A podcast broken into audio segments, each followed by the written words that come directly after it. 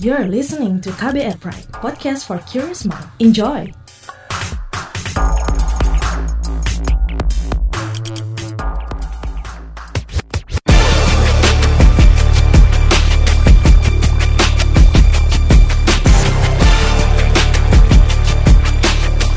Cek fakta, cek fakta, cek fakta. Beredar beberapa hoax soal banjir NTT pekan lalu. Bagaimana penelusurannya? Kembali bersama co-founder dan fact-check spesialis masyarakat anti fitnah Indonesia Mavindo, Aribowo Sasmito. Saya Don Brady menghadirkan topik teratas Periksa Fakta Mavindo periode 3 hingga 9 April 2021. Hasil periksa fakta dengan tingkat engagement paling tinggi dalam forum anti fitnah hasut dan hoax atau FAFHH serta Instagram. Podcast ini bisa disimak di kbrprime.id setiap Senin dan di aplikasi podcast lainnya.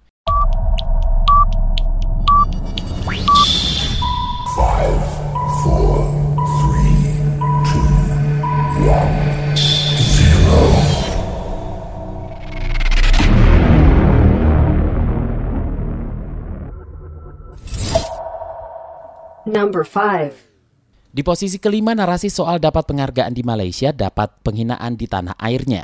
Sebuah akun Facebook mengunggah status yang mengklaim di Malaysia Habib Rizik Sihab mendapat penghargaan sementara di tanah airnya mendapat penghinaan. Postingan itu juga disertai gambar hasil tangkapan layar video berjudul penghargaan kepada IBHRS di Malaysia. Habib Rizik dapat piala ulama di Muslim Choice Award. Bagaimana nih penelusurannya Mas Ari?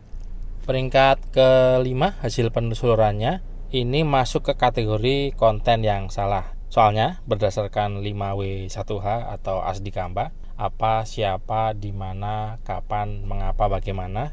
Ini sebetulnya kalau dari lokasinya itu bukan di Malaysia karena acaranya itu di Jakarta, tepatnya di Jakarta Pusat di tahun eh, kalau dari kapannya ya, tahun 2018. Jadi acaranya sendiri itu sebetulnya malam anugerah Muslim Choice Award itu. Jadi bukan di Malaysia tapi di Jakarta. Pertama itu ya.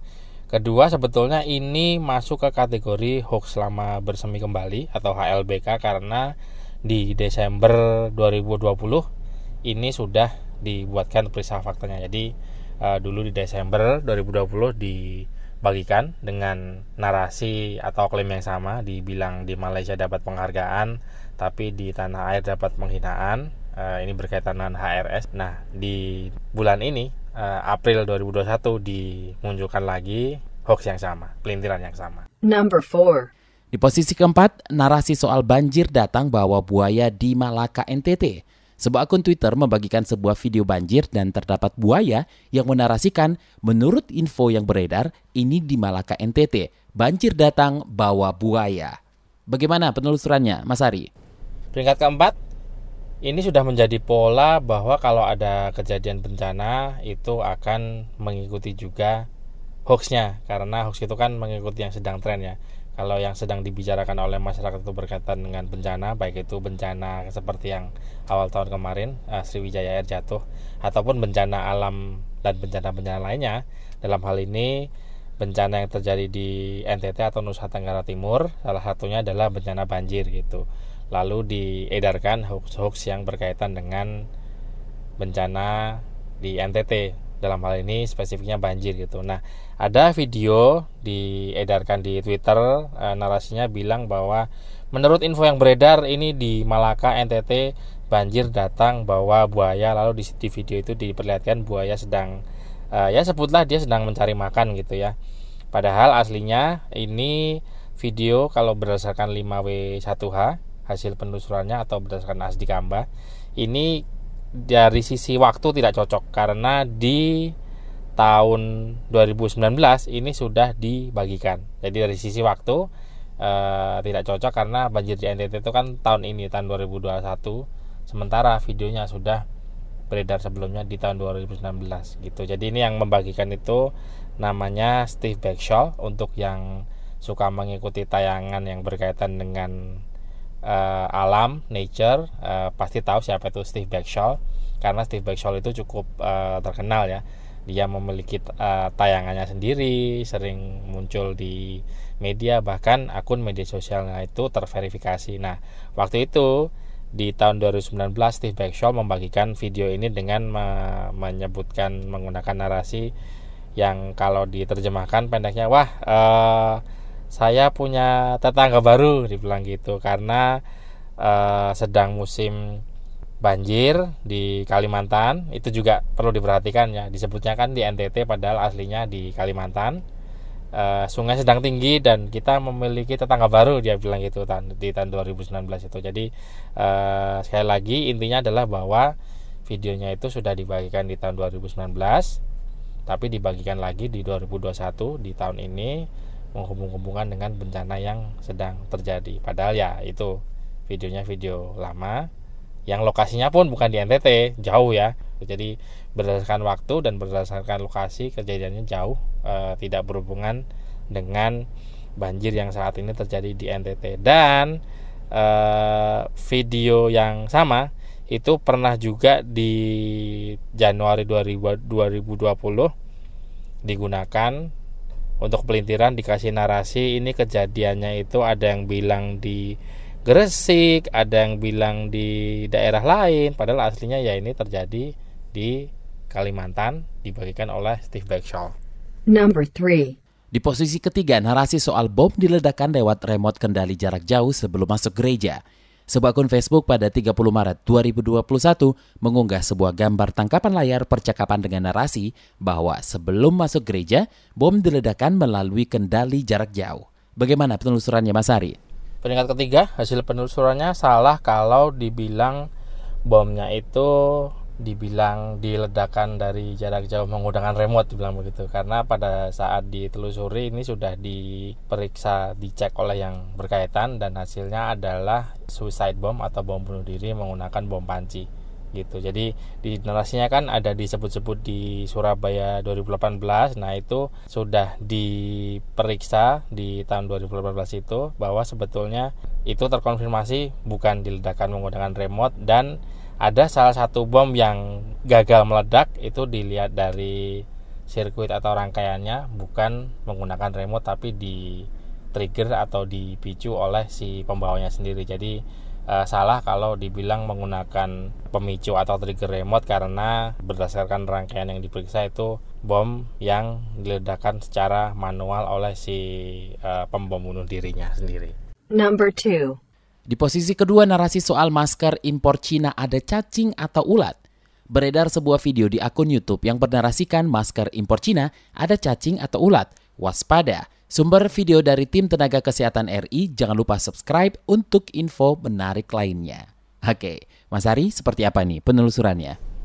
Peringkat kedua, hasil penelusurannya ini masuk ke kategori konten yang salah karena yang terlihat di mikroskop gerak-gerak uh, sesuatu yang berwarna hitam dan tipis itu ternyata setelah diteliti sebetulnya itu bukan cacing, bukan belatung, bukan yang lainnya, tapi sebetulnya itu serat kain gitu. Nah ini yang uh, meneliti adalah dia membuat video periksa faktanya di YouTube uh, dari yang membuat itu nama situsnya itu adalah microbehunter.com gitu. Jadi dia mempunyai uh, mikroskop digital dihubungkan dengan handphone dan dia menjalankan tesnya itu berdasarkan menggunakan metode yang kurang lebih sama gitu kan.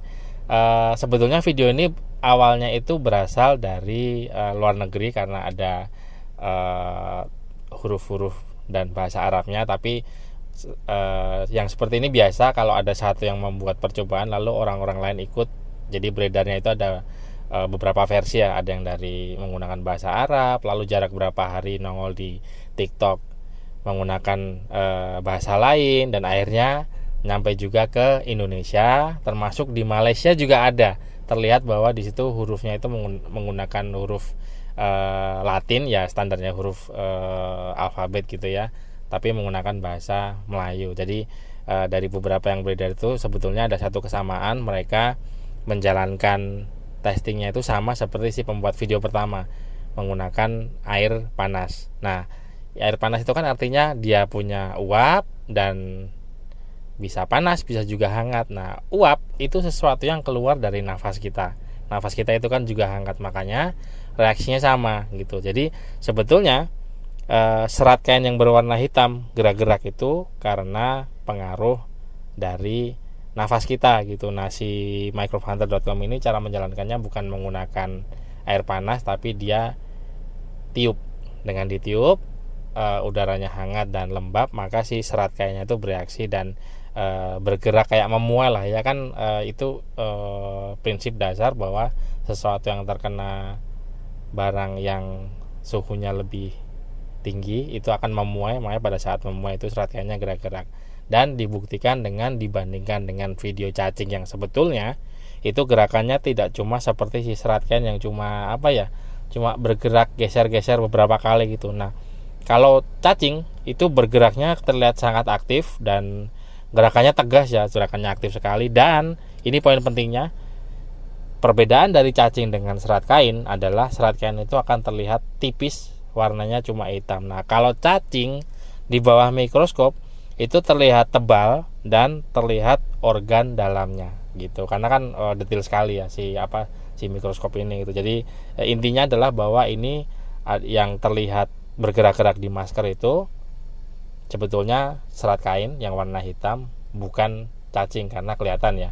Dan fakta penting satu lagi bahwa organisme seperti cacing itu tidak sekali lagi tidak bisa hidup di masker yang pada saat kondisi keluar dari pabrik itu dia kering. Jadi cacing itu akan butuh kelembapan untuk bertahan hidup gitu ya karena pada saat masker didistribusikan keluar dari pabrik itu selain sudah disterilkan dia juga dalam kondisi yang kering sehingga tidak memungkinkan untuk makhluk hidup seperti cacing atau belatung atau yang lainnya untuk hidup karena organisme organisme ini membutuhkan air untuk bertahan hidup.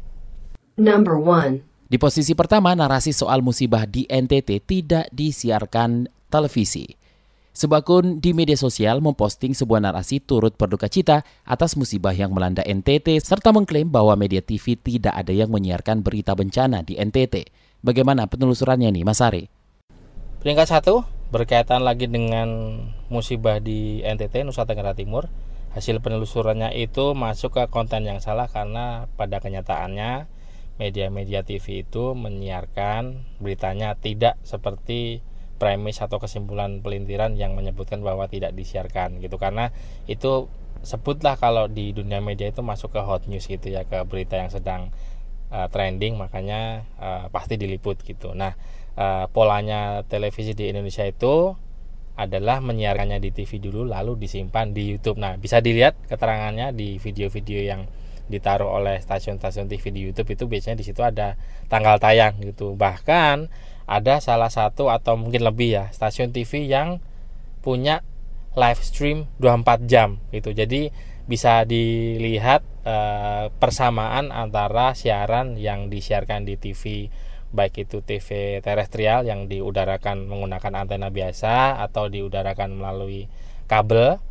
Karena TV sekarang begitu ya mereka siaran di uh, secara nasional melalui terestrial gelombang biasa yang ditangkap dengan antena. Mereka juga ada di kanal digital menggunakan layanan entah itu parabola atau layanan kabel.